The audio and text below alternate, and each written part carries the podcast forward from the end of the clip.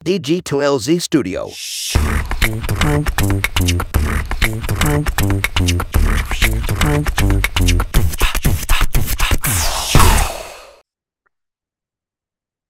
Selamat pagi, siang, sore, atau kapan pun waktu yang teman-teman pakai untuk mendengarkan podcast ini. Kembali lagi bersama saya Panji di podcast Ngobrol Bisnis. Kali ini kembali dengan versi monolog.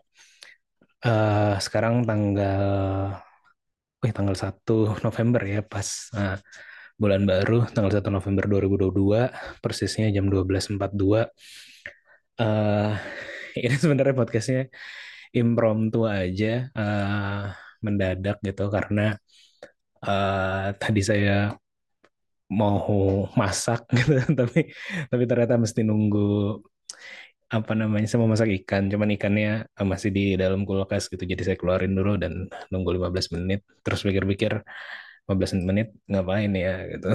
Jadi bikin podcast saja dan juga uh, karena memang udah lama nggak update juga ya di podcast ngobrol bisnis mungkin udah dua minggu dua mingguan dari episode terakhir yang dengan bintang tamu uh, rilisnya gitu uh, dan belum ada bintang tamu berikutnya lagi jadinya saya isi dengan monolog dulu aja. Mungkin habis ini langsung saya akan share aja gitu. Dan mungkin uh, saya akan uh, tapi ada yang pengen saya bahas sih memang ya. Ada satu momen gitu. Uh, ada satu saya baca di Nine Gag. Eh tapi sebelumnya uh, ini juga ya minggu ini lagi banyak kejadian uh, tragedi lah ya yang terjadi uh, baru tanggal 30 kemarin atau tanggal 31 kemarin kan uh, apa namanya uh, kejadian crowd ya uh, dan banyak yang meninggal di Seoul di Korea Selatan. Terus kemarin juga tanggal 31-nya ada jembatan roboh di India gitu dan menewaskan ratusan orang juga gitu. Jadi memang ya turut berduka lah bahwa lagi banyak nih semenjak kejadian Kanjuruhan juga bulan lalu di Indonesia terus juga ada kejadian ini yang menewaskan ratusan orang uh, sangat apa ya sangat uh, menyedihkan gitu. Dan mungkin uh, ini efek uh, karena karena sudah dua dua dua hampir tiga tahun orang tuh terapa ya uh, ya intinya ingin mengeluapkan kayak kebebasan gitu. Semenjak setelah dua tiga tahun terbelenggu gitu ya uh, jaga jarak di rumah aja dan segala macam jadi ketika momennya udah mulai lepas gitu bahkan kan yang kejadian di Korea itu kalau yang saya baca bahkan baru diumumkan untuk boleh nggak maskeran lagi di di di Korea gitu. Uh, boleh nggak maskeran lagi di tempat umum di Korea gitu. Karena pas saya saya kan terakhir ke Korea itu bulan Juni Juni Juli Agustus. Ya baru tiga tiga bulan empat bulan yang lalu lah gitu. Itu kalau kita di luar masih uh, pakai masker. Sedangkan kalau di Eropa atau di ya di Eropa kemarin kalau saya pas bulan September kemarin ke Jerman di tempat umum tuh udah nggak nggak pakai masker nggak apa-apa gitu. Jadi kayak di Korea lagi di udah mulai dibebaskan seperti itu terus juga lagi ada momentum event uh, Halloween gitu ya perayaan Halloween orang jadi kayak oke okay, uh, apa ya ya tadi ya merayakan kebebasan itu gitu. Mungkin ya salah satunya gitu. Kalau yang di India eh, nggak uh, tahu persisnya tapi mungkin ya tadi jembatannya dan segala macam. Tapi saya rasa di Indonesia juga bahkan ada gitu ya beberapa kejadian yang nyaris-nyaris gitu. Uh, ada kemarin konser di bukan konser ya festival ya di Jakarta uh, terlalu crowded gitu. Dan memang uh, karena saya bergerak bisnisnya di bidang tersebut juga ya gimana caranya manajemen crowd gimana itu memang jadi PR sih dan menurut saya itu akan masih jadi PR ke depan bukan hanya karena COVID gitu tapi karena masalah ya umat manusia semakin banyak gitu. Jadinya memang bukan hanya sekedar karena COVID uh, tapi ya karena umat manusia makin banyak jadi makin crowd gitu. Bagaimana handling crowd ini bisa dilakukan dengan baik. Menurut saya ya itu uh, eh, PR kita bersama lah ya udah kayak politisi ya jauhnya apa-apa PR kita bersama gitu. Sebenarnya nggak PR kita bersama juga sih. Harusnya ada ada orang-orang tertentu yang bisa mengerjakan PR gitu. Jadi kalau di ini apa ya fardu kifayah lah harusnya tuh untuk menyelesaikan masalah tuh nggak mesti bersama gitu ya. ada masalah-masalah yang bisa orang-orang aja gitu orang-orang yang memang udah ditunjuk untuk menyelesaikan masalah uh, atau orang-orang yang berinisiatif menyelesaikan masalah bisa menyelesaikan masalahnya gitu ya fardu kifayah aja lah harusnya ya masalah itu ya nggak semuanya tuh fardu ain gitu untuk yang non muslim kalau fardu kifayah tuh kayak wajib diselesaikan tapi boleh diwakilkan gitu uh, kayak uh, kalau di Islam tuh kan kalau menjawab menjawab salam tuh fardu kifayah gitu ya. Jadi kalau udah ada yang menjawab ya yang lain gak usah menjawab nggak apa-apa gitu. Eh bener gak ya? Koreksi kalau ya pokoknya ada ya kalau yang wajib ain atau fardu ain itu uh, semuanya wajib melaksanakan gitu, nggak boleh diwakilkan aja gitu gitu. Uh, jadi ngomongin itu ya apa ya tadi mau ngomong apa? Ya terus minggu ini juga ada fenomena yang terjadi adalah kemarin persis tanggal 31 uh, Twitter down dan kalau nggak salah hampir seminggu yang lalu ya. Saya lupa persisnya tanggal berapa. Bentar coba saya cek. Uh, hmm, WhatsApp juga down ya. Itu tanggal uh, 25 Oktober ya. 25 Oktober WhatsApp down. Uh, WhatsApp error ya Eh, sore-sore kalau waktu Indonesia nggak tahu uh, berapa lama gitu karena saya juga nggak ngeh saya baru ngeh sekitar jam 3 lewat 8 gitu ya. Karena saya ngechat orang jam 3 lewat 8 akhirnya saya pindah ke Slack untuk ngechat orang tersebut gitu karena ternyata WhatsApp down. Uh, mungkin sekitar satu jam dua jam saya nggak tahu persisnya. WhatsApp down kemarin Instagram down.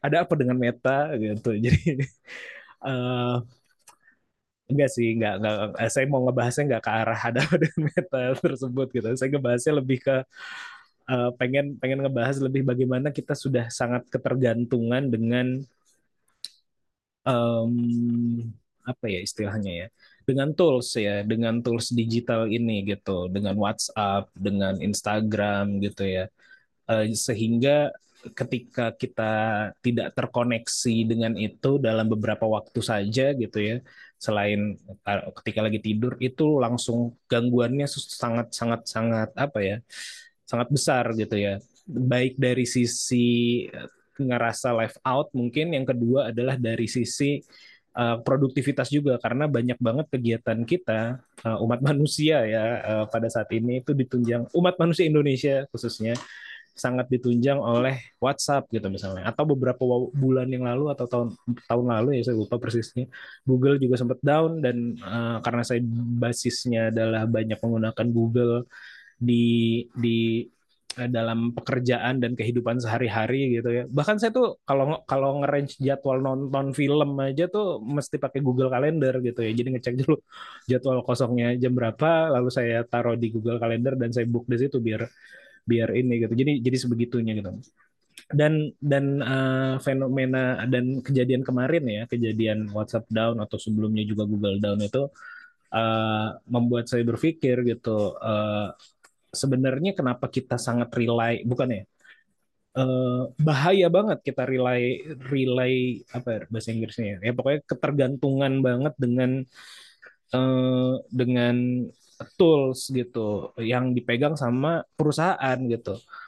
Eh, perusahaan-perusahaan ini apalagi Google ya. Google dulu memang dulu sangat dan saya juga masih nggak bisa keluar sih tetap walaupun saya ngomong kayak gini.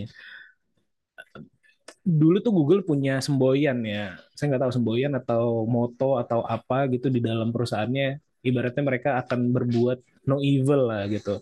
No evil policy. Mereka punya Hmm, sebentar, sebentar saya cek. No evil Google.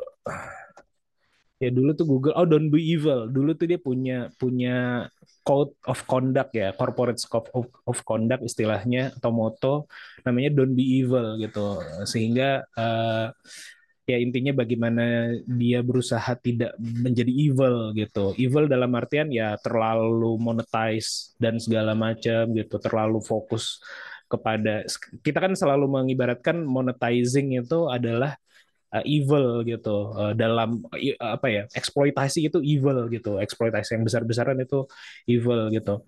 Dan kita berharap ketika sebuah perusahaan seperti Google yang menunjang hajat hidup orang banyak ya bukan cuma orang-orang yang bekerja di dalamnya tapi uh, kehidupan manusia Indonesia atau bahkan seluruh dunia gitu. Yang jadi search engine dan segala macam terus juga mengandalkan tools-toolsnya yang gratis gitu uh, tidak tidak uh, tidak menjadi fail itu hal yang positif gitu. Uh, uh, tapi beberapa tahun bahkan kalau nggak salah saya sempat udah udah dihilangkan ya cloud uh, code of conduct Google ini beberapa tahun yang lalu gitu ya. Hmm, Iya saya lupa kapannya persis kalau nggak salah udah udah dihilangkan dari code of conduct si corporate tersebut itu. Dan memang tercermin juga ya eh, beberapa tools yang tadinya saya dapatkan secara gratis dari Google gitu sekarang sudah berbayar gitu sudah beberapa bulan ini berbayar gitu. Dan ya karena udah ketergantungan juga jadi nggak bisa lepas juga gitu dari situ. Jadi karena sudah jadi berbayar jadi ya mau nggak mau saya bayar juga gitu untuk memenuhi dan ini bahaya gitu. Uh, uh, WhatsApp juga WhatsApp down banyak bisnis yang juga jadi awalnya yang ketergantungan dengan WhatsApp bisnis uh, tiba-tiba down uh, bingung gimana handle customer dan segala macam. Kemarin Instagram uh, down uh, ya nggak down sih hanya untuk beberapa ya katanya. Uh, saya sih nggak terdampak nggak kena gitu. Uh, Instagram corporate juga Instagram bisnis juga nggak nggak terdampak. Tapi uh, ya ini sih. Dan saya juga belum ketemu solusinya ya. Kita nih di kehidupan di masa ya. Di masa berkehidupan yang sangat sangat rentan ya menurut saya ya. Karena karena kita kehidupan sehari-harinya tuh ditunjang sama tools-tools yang dipegang sama perusahaan-perusahaan tadi itu gitu. Sama-sama perusahaan-perusahaan besar gitu. Korporat uh, korporasi-korporasi gitu. Yang mana tadi seperti saya bilang gitu uh, perusahaan ini bisa aja uh, down gitu. Dan bukan cuma down perusahaan itu bisa tutup gitu loh. Ketika perusahaan ini tutup kita gimana gitu. Itu kan itu kan jadi jadi membingungkan ya. Uh, jangankan perusahaan negara aja bisa negara aja bisa tutup gitu kan. Negara bisa bisa bangkrut negara bahkan bisa uh, apa sih istilahnya uh, bubar gitu ya. Bubar negara pecah dan segala macam sehingga apa yang ada di dalamnya jadi jadi jadi berantakan gitu jadi hilang gitu. Nah ini ini keresahan aja sih sebenarnya uh, efek dari itu ya. Dan juga uh, di minggu kemarin di minggu ini ya di minggu kemarin lah ya di minggu kemarin juga uh, yang sebenarnya pengen saya bahas ya yaitu adalah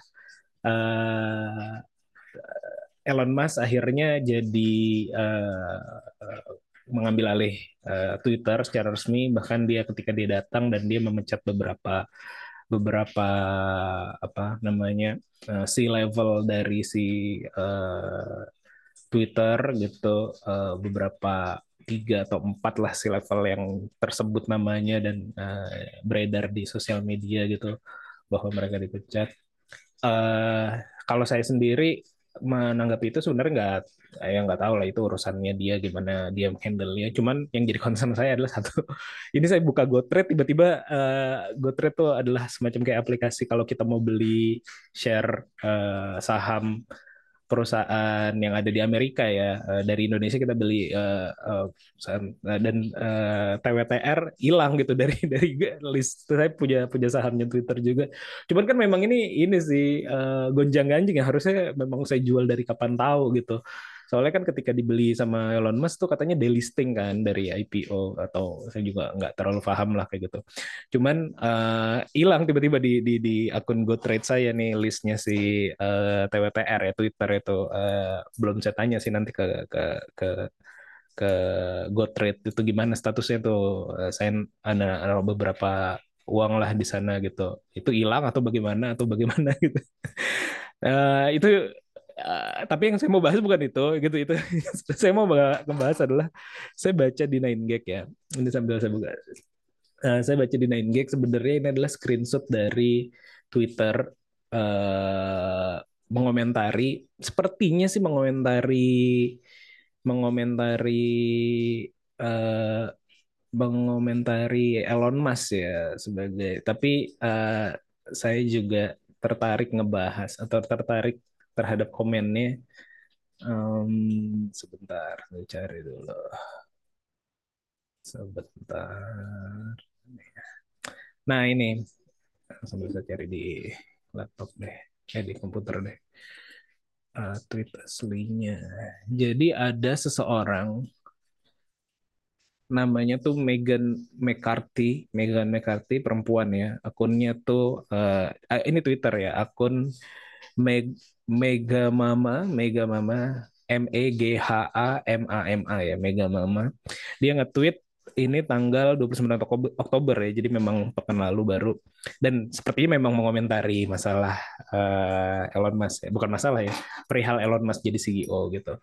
Uh, dia tweetnya berbunyi, uh, if someone can be CEO of three plus companies at once, my conclusion is CEOs don't do much. Jadi uh, kalau diterjemahkan kira-kira ya uh, jika seseorang bisa jadi CEO dari tiga perusahaan bersamaan gitu kesimpulan saya lah kayaknya CEO nggak kerja nggak uh, melakukan banyak hal sih uh, karena buktinya dia bisa bisa jadi CEO di beberapa perusahaan sekaligus di tiga perusahaan atau lebih sekaligus gitu. Uh, si Megan McCartney ini kalau saya baca profilnya dia adalah uh, kalau di Twitter ini uh, di bio Twitter dia itu tertulis uh, workplace culture reporter. Oh, berarti dia ini ya, hmm, apa? Jurnalis ya. Work workplace culture reporter at National Public Radio Business Show. Oh, marketplace for former mobile mobility reporter. Oh, berarti ya intinya dia jurnalis lah atau reporter. Dia nge-tweet seperti ini dan lumayan rame ya. Uh, kalau di kalau di Nine Gag sih karena kan perspektifnya untuk komedi ya di Nine Gag ini dikomentari sama orang lain atau dikasih di judulnya di situ lah uh, 8 jam setelah uh, tweet ini akun ini di remove gitu ya. Jadi makanya saya berpendapat ini adalah mengomentari si uh, Elon Musk karena kan Elon Musk jadi memiliki Twitter kan dan uh, dia juga uh, jadi uh, apa namanya manajemen di sana, jadi eksekutif juga di sana. Jadinya uh, dalam konteks mengomentari uh, Twitter gitu, uh, Elon Musk dan Twitter gitu. Uh, Cuman menarik ya karena Elon Musk ini adalah one of the mungkin sedikit ya uh, one of mungkin five yang besar atau uh, ada sih ini eh, hanya beberapa lah intinya hanya sedikit orang gitu yang di mana dia menjadi CEO dari beberapa company secara sekaligus gitu. Nah, uh, mungkin banyak ya di luar sana gitu yang menjadi CEO dari beberapa perusahaan sekaligus gitu. Termasuk saya sendiri gitu. Cuman yang saya bilang sukses sedikit gitu karena saya kan nggak sukses juga gitu. Belum lah mungkin ya. Uh, tapi saya mau ngebahas ya pernyataan ini uh, dari perspektif adalah dari perspektif mungkin uh, dari perspektif why-nya mungkin ya dari sudut pandang saya ya dan bisa saja sangat salah gitu ya bisa saja sangat salah. Tapi saya memandang ini uh, why CEO do uh, uh, kenapa seorang bisa jadi CEO di beberapa beberapa perusahaan dan reasonnya apa gitu. Dan harus kita landasi pertama memang sangat tidak baik ya gitu. Maksudnya uh, menjadi eksekutif apalagi chief ya chief eksekutif gitu ya. Uh, dari beberapa perusahaan sekaligus gitu. Karena kalau secara fair, uh, secara fair gitu, bahkan maksudnya yang paling fair adalah market yang uh, yang yang ya apa ya mark yang fair adalah market yang terbuka kan market yang terbuka itu adalah perusahaan-perusahaan yang udah dapat investment dari masyarakat IPO ataupun ataupun perusahaan milik milik publik atau milik negara gitu ya misalnya uh, uh, itu itu yang paling fair kalau menurut saya. Bukan paling fair ya paling dijaga ke fair fairnessannya lah gitu. Uh, karena kalau milik publik kan artinya banyak banyak orang yang terlibat dan memantau. Kalau perusahaannya milik saya sendiri gitu misalnya saya ada beberapa perusahaan yang saya jadi direkturnya sendiri juga gitu itu uh, concernnya nggak terlalu banyak ya. Karena punya punya gue juga gitu. Kalau kalau kalau uh, kalau uh, kalau nggak jalan dengan baik ya nggak apa-apa juga gitu kan gue gue juga yang punya gitu. Nah uh, kenapa penting sudut pandang yang fairness tadi dari uh, saya melihatnya dari perusahaan milik negara atau perusahaan uh, milik uh, apa publik gitu? Karena di di perusahaan milik negara dan perusahaan milik kalau di perusahaan milik negara setahu saya memang sangat tidak boleh gitu ya double job gitu ya double job menjadi sama-sama jadi direksi di uh, perusahaan lain. Misalnya dia sudah jadi direksi Telkom gitu ya, jadi CEO Telkom atau jadi direktur eksekutif Telkom gitu. Dia nggak akan boleh gitu. Itu bahkan di level kemarin ini saya baru aja uh, apa ya ibaratnya uh, mencoba bukan mencoba sih uh, apa ya ada sebuah BUMN eh, BUMD lah di Jawa Barat uh, yang uh, aduh saya cerita apa enggak ya Hmm, nah intinya saya bertanya lah uh, uh, karena uh, BUMD ini uh, apa ya uh, saya sempat diundang jadi ininya juga gitu jadi uh, apa ya ibaratnya ya uh, manajemennya juga lah di sana gitu. Uh, nah, ketika mau diundang itu saya nanya ke beberapa teman-teman gitu. Ini BUMD sebenarnya gimana sih? Gue kan lagi jalanin bisnis juga, boleh nggak sebenarnya double gitu? Nah, kalau kata teman saya sih nggak boleh di BUMD pun bahkan nggak boleh kayak gitu. Kalau di anak perusahaan BUMD mungkin masih boleh dan segala macamnya gitu. Kalau itu jawaban jawaban dari teman saya gitu. Jadi bahkan di level BUMN dan BUMD Badan Usaha Milik Daerah ya itu double CEO atau double eh, eksekutif level uh, di perusahaan itu tidak boleh double gitu tidak boleh double dalam artian dia jadi uh, eh, CEO di sini tapi dia juga jadi CEO di sana atau jadi eksekutif di sini dan jadi eksekutif di sana. Nah itu itu nggak boleh kayak gitu. Di perusahaan milik publik pun tidak boleh gitu ya uh, sepengetahuan saya di Indonesia. Nah kalau di luar memang nah Twitter ini jadi agak agak pengecualian ya. Jadi sebenarnya jauh sebelum ini karena pola kerja saya kan uh, saya saya tuh uh, tadi ya um, apa ya ibaratnya uh, suka punya beberapa mainan lah gitu, suka punya beberapa mainan secara sekaligus gitu. Jadi uh, saya kena juga nih sama tweet yang tadi gitu, lo jadi CEO uh, eh, in companies plus at once gitu. Saya kena juga sih sama tweet ini, walaupun bukan saya yang disindir dan tidak pantas juga saya disindir karena ya tadi tidak sebesar, uh, tidak sesukses yang uh, yang disindir gitu, yang yang tujuan dari si tweet ini disindir gitu. Uh, karena ya tadi karena saya suka bikin something uh, kecil-kecil gitu. Uh, jadi saya sebenarnya dulu-dulu udah pernah ngeriset gitu. Sebenarnya ada nggak sih orang-orang yang melakukan kayak gini gitu, melakukan uh, beberapa atau bukan um, series entrepreneur ya, tapi paralel mungkin ya. Jadi dalam satu waktu yang sama dia handling beberapa company secara sekaligus gitu. Nah ternyata ada beberapa dan Twitter ini tadi saya bilang memang unik gitu karena CEO Twitter yang dulu itu uh, CEO Twitter yang dulu tuh uh, dia juga jadi CEO di bentar saya lupa namanya. Hmm, Jack Dorsey ya. Jack Dorsey itu jadi CEO Twitter. Ini uh, ini ketemu artikelnya 2015 sih. Uh, cuman nggak tahu uh, sampai tahun berapa ya. Intinya sih Jack, Dorsey ini jadi CEO Twitter uh, yang mana Twitter pada saat itu sudah listing juga di bursa Uh, tapi dia juga lagi uh, dia juga jadi CEO uh, Square. Square tuh uh, payment startup lah ya. Dan baru mau listing gitu, baru mau listing, mau, mau baru mau IPO gitu. Di pekan artikel ini dibuat ya. Ini artikelnya dari The Streets by the way. Uh, The Street nanti uh, mungkin linknya saya taruh di deskripsi juga ya. Nah, oh ya ini menarik juga sih. Uh, dan uh, dan ketika dia apa namanya dia itu pada saat bersamaan jadi dia jadi CEO di perusahaan yang sudah IPO tapi juga dia jadi CEO di perusahaan yang mau IPO dan nama dia disebut beberapa kali di papernya uh, di apa ya kalau di Indonesia tuh kalau kita mau IPO bikin apa ya semacam kayak uh, prospektus eh, prospektus lah istilahnya nah kalau di luar negeri mungkin juga seperti itu kurang lebih nah nama dia disebut beberapa kali gitu bahkan di di mention 47 47 uh, occasion in the feeling gitu. Jadi beberapa kali 47 kali disebut dalam dalam dalam uh, prospektusnya mungkin ya. Uh, seperti itu gitu. Dan uh, terjadi terjadi aja gitu. Uh, jadi nggak tahu kalau di luar apakah dan saya juga nggak tahu apakah di Indonesia sebenarnya uh, beneran dilarang kalau di perusahaan publik ya. Tapi yang pasti uh, apa ya di BUMN dilarang, kalau di perusahaan publik juga uh, cenderung dilarang, dilarang ya menurut saya gitu.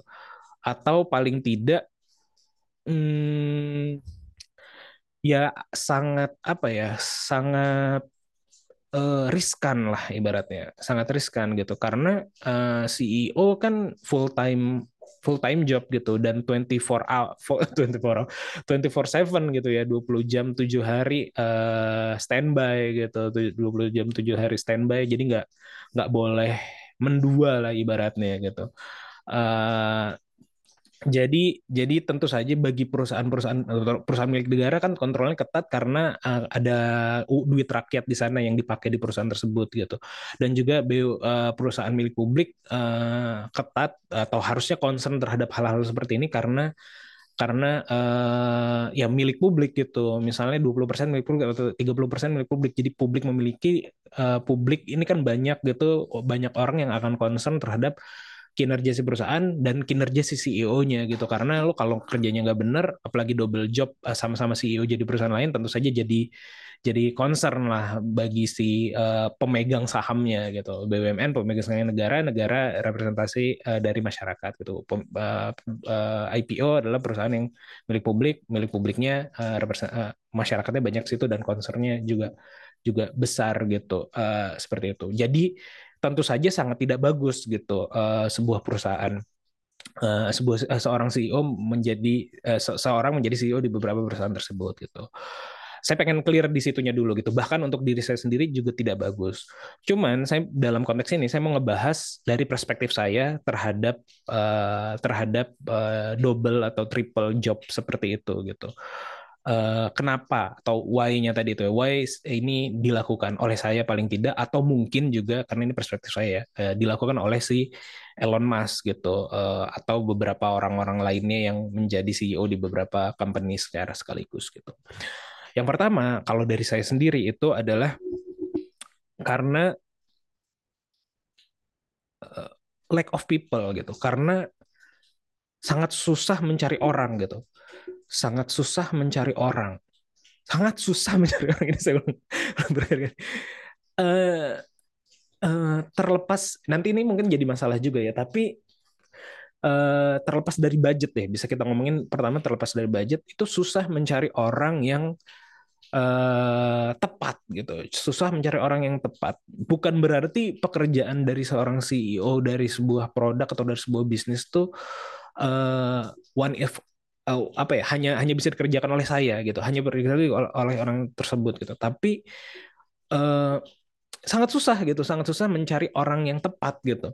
Jadi perlu makanya saya banyak Eh, dalam dalam apa ya dalam membereskan atau dalam upaya saya untuk mencari orang yang tepat itu saya banyak bergaul saya banyak bikin podcast saya banyak kenalan sama orang agar uh, siapa tahu ketika ketemu oh ini klik nih kayaknya lu cocok jadi ini gitu. Uh, cocok untuk jadi CEO di perusahaan gue atau uh, uh, cocok bekerja sama lah seperti itu. Karena seperti itu gitu. Itu itu menurut saya yang paling paling krusial gitu. Jadi bahkan terlepas dari budget pun gitu. Bahkan jika terlepas dari budget pun. Yang kedua adalah uh, yang kedua atau mungkin ya yang kedua ya tentu saja budget lah ya. Eh, yang yang kedua tentu saja budget gitu. Jadinya uh, kalau bagi saya sendiri, terutama ini bagi saya, ya, kalau bagi Elon Musk mungkin tidak kesulitan gitu. Uh, mencari orang yang tepat itu susah. Yang kedua adalah mencari orang yang tepat dengan budget yang terbatas itu uh, sulit gitu. Jadi uh, parameternya hanya sekedar orangnya. Yang kedua adalah parameter orang plus budgetnya gitu. Jadi kalau budgetnya tidak terbatas pun tetap sulit mencari orang. Yang kedua adalah kalau uh, sulit mencari orang, apalagi kalau budgetnya terbatas. Misalnya gini, menjadi CEO itu tugasnya adalah A sampai D gitu misalnya. Nah, tugas A sampai D. Nah, ketika budget kita terbatas untuk accomplish A sampai D ini tidak bisa oleh satu orang gitu, sehingga harus uh, uh, hire dua orang atau bahkan tiga orang atau bahkan empat orang misalnya seperti itu ya. Uh, Nah, ketika budget terbatas akan lebih sulit lagi gitu. Makanya uh, terjadi double tadi dan di case saya sendiri saya juga jadi jadi jadi double gitu atau jadi triple atau jadi apa kayak gitu ya. Jadi beberapa menjadi beberapa. Jadi uh, concern yang kedua adalah ya tentu saja kalau di saya karena budget gitu. Hmm, untuk starting something yang baru gitu menjalankan sesuatu yang baru tapi juga uh, apa namanya uh, budget ini bukan karena kecil apa ya bukan bukan dalam konteks uh, memang apakah membutuhkan budget yang besar gitu tapi uh, uh, tapi lebih ke rasionya gitu. Ketika kita mulai sesuatu yang baru dan uh, apa ya masih baru gitu uh, atau starting something uh, atau enggak mesti baru juga ya mengerjakan sesuatu lah intinya gitu. Nah kita uh, saya terutama akan merasiokan atau me, apa ya ibaratnya membuat uh, ya rasio lah atau perbandingan jika uh, berapa uh, komponen yang pas rasio yang pas digelontorkan untuk menjadi cost dari si bisnis ini gitu. Uh, bisa tergantung dengan benefitnya atau nanti potensi profit atau potensi revenue-nya bisa dengan uh, dirasiokan dengan hal-hal lain yang yang intinya mendatangkan hal baik bagi bisnis tersebut gitu. Jadi ada rasio tersebut. Nah, jadi belum tentu perusahaan yang jalan udah besar dan bagus itu uh, bisa meng-hire gila-gilaan dengan budget yang besar juga karena tadi uh, parameternya bukan bukan hanya sekedar di berapa besar atau berapa kecilnya si perusahaan tersebut gitu atau modal yang kita miliki gitu. Misalnya saya modalnya tidak terbatas gitu. Nah, saya juga akan mikir-mikir uh, ketika menjalankan suatu bisnis baru, saya serahkan ke orang karena modalnya tidak terbatas gitu. Tapi saya akan menghitung rasionya tadi uh, spesifik ke bisnis tersebut. Jadi uh, jadi komparasinya adalah komparasi yang spesifik ke bisnis tersebut, bukan terhadap modal kita yang lain gitu, modal si uh, modal si company lainnya atau modal si diri secara pribadi. Jadi kalau saya lebih spesifik seperti itu. Jadi budgetnya belum tentu belum tentu uh, besar kecilnya belum tentu nominal gitu. Tapi uh, besar kecilnya tadi bergantung adalah rasio. Kalau menurut sudut pandang saya seperti itu. Jadi kenapa uh, alasan keduanya kenapa Uh, kalau saya pribadi ya jadi yang uh, satu masalah tadi uh, susah nyari orang yang kedua dan susah banget nyari orang gitu loh. Lalu yang kedua adalah uh, susah budgetnya juga gitu atau terbatas budgetnya. Dan yang ketiga adalah time concern gitu masalah waktu gitu. Uh, masalah waktu ini kebagi menjadi uh, ada dua singgungan ya time concern dalam artian si bisnis ini kalau nggak dijalankan sekarang kehilangan momentum satu makanya harus jalan sekarang tapi karena lack of people dan lack of budget jadinya kita take over dulu uh, atau dijalankan secara double dulu. Dan mungkin itu terjadi dalam kasus uh, Elon Musk di Twitter. Dia pengen cepet-cepet in charge di sana tapi dan orang-orang lamanya juga kurang oke okay yang ada di Twitter Twitter dan momentumnya lagi bagus banget. Dia harus ambil alih sekarang dia harus take over sekarang.